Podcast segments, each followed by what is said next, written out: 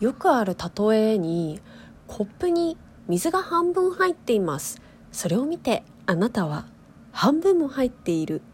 と考えますか？それとも半分しか入っていないと考えますか？半分も入っているって考えられる人になりましょうみたいなのを言うのいるじゃないですか。それに対して「うっせえわ!」って言っていく回です。トントコトントコトントコトントコトンスイスイスイスイスイスイスイスイスイ餃子のラジオ鍋今日もゆるゆるやっていきたいと思います。えーと、コップに水が半分も入ってるって考えられる人になりましょうっていう人は、うん、人じゃなくて自己啓発本かもしれないしどっかの社長かもしれんし上司先輩友人かもしれません。ただ私もあなたもねみんなそれぞれ置かれている条件って違うのに確率的にポジティブに考えましょうって押し付けられるのってムカつきません？なんかムカつくなと思ってて。なんだろう。うつの人はマイナス思考が強いからポジティブに考えられるようにならなくっちゃダメだみたいな言うんですけどうるせえわって思うんですよねマジで。うん、例えばですよさっきの水の例で言ったらあのすぐに飲料水が出てくる日本だったらまあいっかってなるかもしれません半分も入ってるからまあいっかってなるかもしれないんですけれども砂漠を歩いてる最中に半分もある日っつってバカスカ飲んでたら死ぬからねもうそもそもさそんなに考え方の癖って簡単に変わらなくないですか？皆さんどうです？考え方を変えましょうって言って考え方すぐに変えられる方いらっしゃいます？いたら是非聞かせていただきたい。考え方の変えるコツを教えていただきたいんですけれどもうーんなんかこう簡単にポジティブシンキングって言いますけどよ。けどよ 今まさにまさに今どん底に落ちてる人はさ、うん、物事もなんかいい面あるからさいい面も見ようよって言われてもさうっせえわってなるのよ 本当に。うんっていうかそもそも自分の気持ち自分の中から生じた気持ちにいいも悪いもない感情にいいも悪いもないんですよ。うん、感情って自分の心の中から生まれてくるものだし自分の心の中に絶対あるものです。マイナスな感情とかマイナスな気持ちだって自分の大事な感情ですよ。だから無視したり蓋したり殺したりしちゃう方がよっぽどまずいと思いますね。とはいえですよ。とはいえですよ。パッと思いついた考えに引っ張られて自分の気持ちや行動も偏っていっちゃうのはちょっともったいないかもしれないって思うんですよね。なんかこう何かしら考えがあって行動するのが人間じゃないですか。だから多角的にこう考えられてない状態でその多角的に考えてないその一個の考えに自分の気持ちが振り回されちゃったりあとは行動という形で結論を下してしまうっていうのは、まあ、もったいないよねって話でまずはパッと思いついた考えに気づくことで本当にそうかなこれこの考えって本当かな本当にそうかなとか他の考え方もあるんじゃないかなっていろいろ考えるっていうのが認知療法なんですよ。うん、前置きがだいぶ長くなりましたが今日は認知行動療法とも言われるね認知療法についてマジでだいぶ助かっているのでその話をしたいなと思います。えっとさっきね、えーと、パッと思いついた考えに引っ張られて自分の気持ちや行動がかうんと定まってっちゃうみたいな話しましたけど分かりやすく例を出していきましょうか。例えばね LINE の返事が来ない。まあよくありますよね。パッと思いつく考えとしては例えばですよ誰も私のことなんか気にかけてくれないんだ。あるいはえ地雷踏んだ？怒らせることしたかな？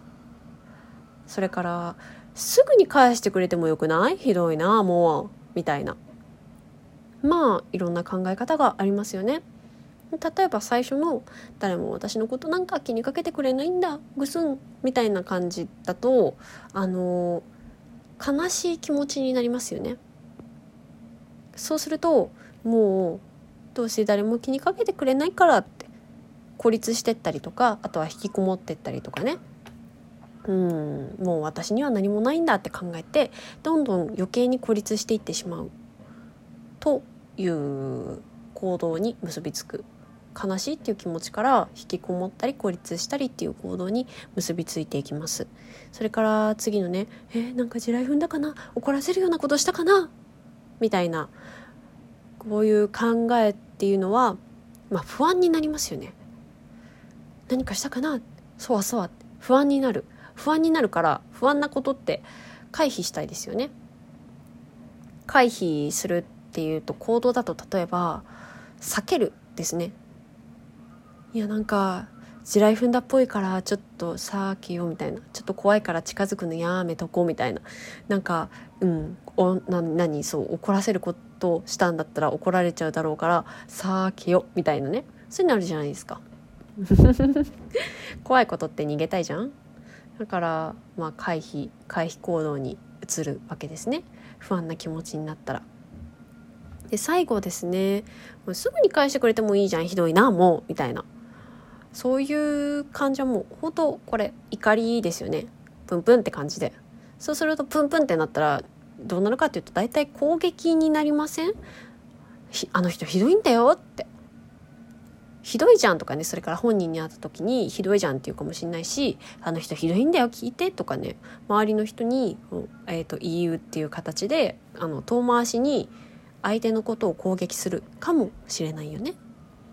とかとかまあいろいろねあの LINE の返事が来ないっていう現象一つをとっても、まあ、パッと思いつく考えって結構いっぱいあるんですよ。ただですよあの事実はたった一つ LINE の返事が来てないこれだけなんですよ。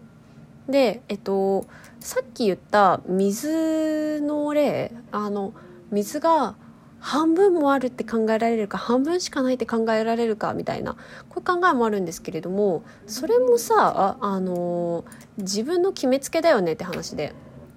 事実はたった一つ水がコップの中に半分入っていますってこれだけなんですよでさっきの出した例も LINE の返事が来てないっていう事実があるだけそれに対していろいろいろいろな考え方をこねくり回して、えっと、自分の気持ちだったり行動が決まっていっていくっていうのが認知療法の考え方の基本ですね。これ結構皆さんあの思い当たる節があると思うんですよねだから、えっと、認知療法ではバランスの取れた考え方というかあのたくさん考え方ってあるよねってであの自分の考え方が一個に偏ってるんだったらバランスの取れた考え方の切り口を学んでいこうよっていうのが、まあ、認知療法なんですよね。だからその意味で言うとポジティブシンキングはバランスの悪い考え方ですっていうふうに認知療法では、えっと、定められるというかね考えられるわけですよね、えー、だってポジティブシンキングで確かに心は軽くなるかもしれないですけれども例えばポジティブシンキングというか楽観的な考え方の人の車には乗りたいと思わないんですよ私。あのかもしれない運転っていうんですかねあのいつも、えーと、例えば住宅街走るんだったらあのすぐそこから子供だったり猫だったりが飛び出してくるかもしれんって思いながらひょひょひょひょって走った方がいいじゃないですか。大丈夫でしょうって。こんな住宅街人なんか来ないでしょつってブーンみたいな、あの、ゴーカートかなってぐらいのスピードで、ゴーカートかなっていうノリで走っているような人の車には乗りたかないですよね。うん、あとはそれから、うーん、仕事とかでもそうですよね。大丈夫大丈夫なんとかなるっしょみたいな人が上だったりすると、へーって思いながら、なんだろう、周りの人は一生懸命その人の尻拭いをしてる状態かもしれないですよね。わかんないけど。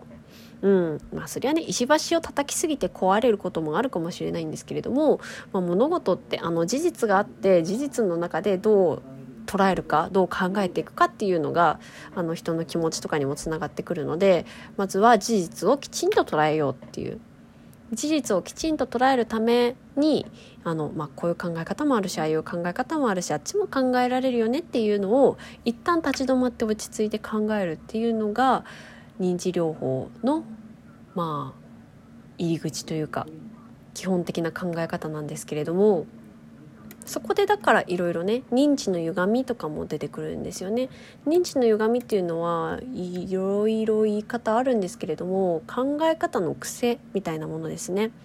例えば私システムエンジニアをやっているんですけれどももうシステムエンジニアっていうともうテストの結果とかさあとはあの仕様を詰めるとかなってもこの結果の場合はこうこの結果の場合はあのん？この入力の場合はこの結果。あのこのパターンがある場合はこうなるとかあの絶対に答えを出していくというかあの分からないことをなるべく作らないようにあの決めていかなきゃいけないんですよね。でないと物は作れないからなんですけどだからそうやって突き詰めて考えていくとかあとは完璧なものを納品しなきゃなとか思うとどうしても完璧思考に陥っちゃったりだとかあとはあの1か0か善か無かみたいな思考に陥っちゃったりとかしがちだったりするんですよね。それをそのままプライベートにも持ってっちゃったりするとさやっぱり苦しいじゃないですか。だからうんと仕事ではまあその考え方必要かもしれんけれども、まあ、プライベートではもうちょっといろんなあの幅、えっと、多角的な考え方ができるようになれたらなと思って認知療法もあの取り入れてみるのもありかもしれないですねって。あの精神疾患って一生のうちに5人に1人がかかるんですよ。一生のうちに5人に1人って。だってだからクラスにえっ、とえっ、と6人はかかることになるのかな。わかんないけど。だからめっちゃ身近なんですよね。だからまあ自分の考え方が凝り固まってるかもしれないって思ったらまあちょっと学んでみるとかなり面白い気づきを得られるかもしれませんよ。っていうことで、まあ、ポジティブシンキングにムカついた時にも認知療法は寄り添ってくれますので是非是非おすすめしたいなと思います。それじゃ今日はこの辺で。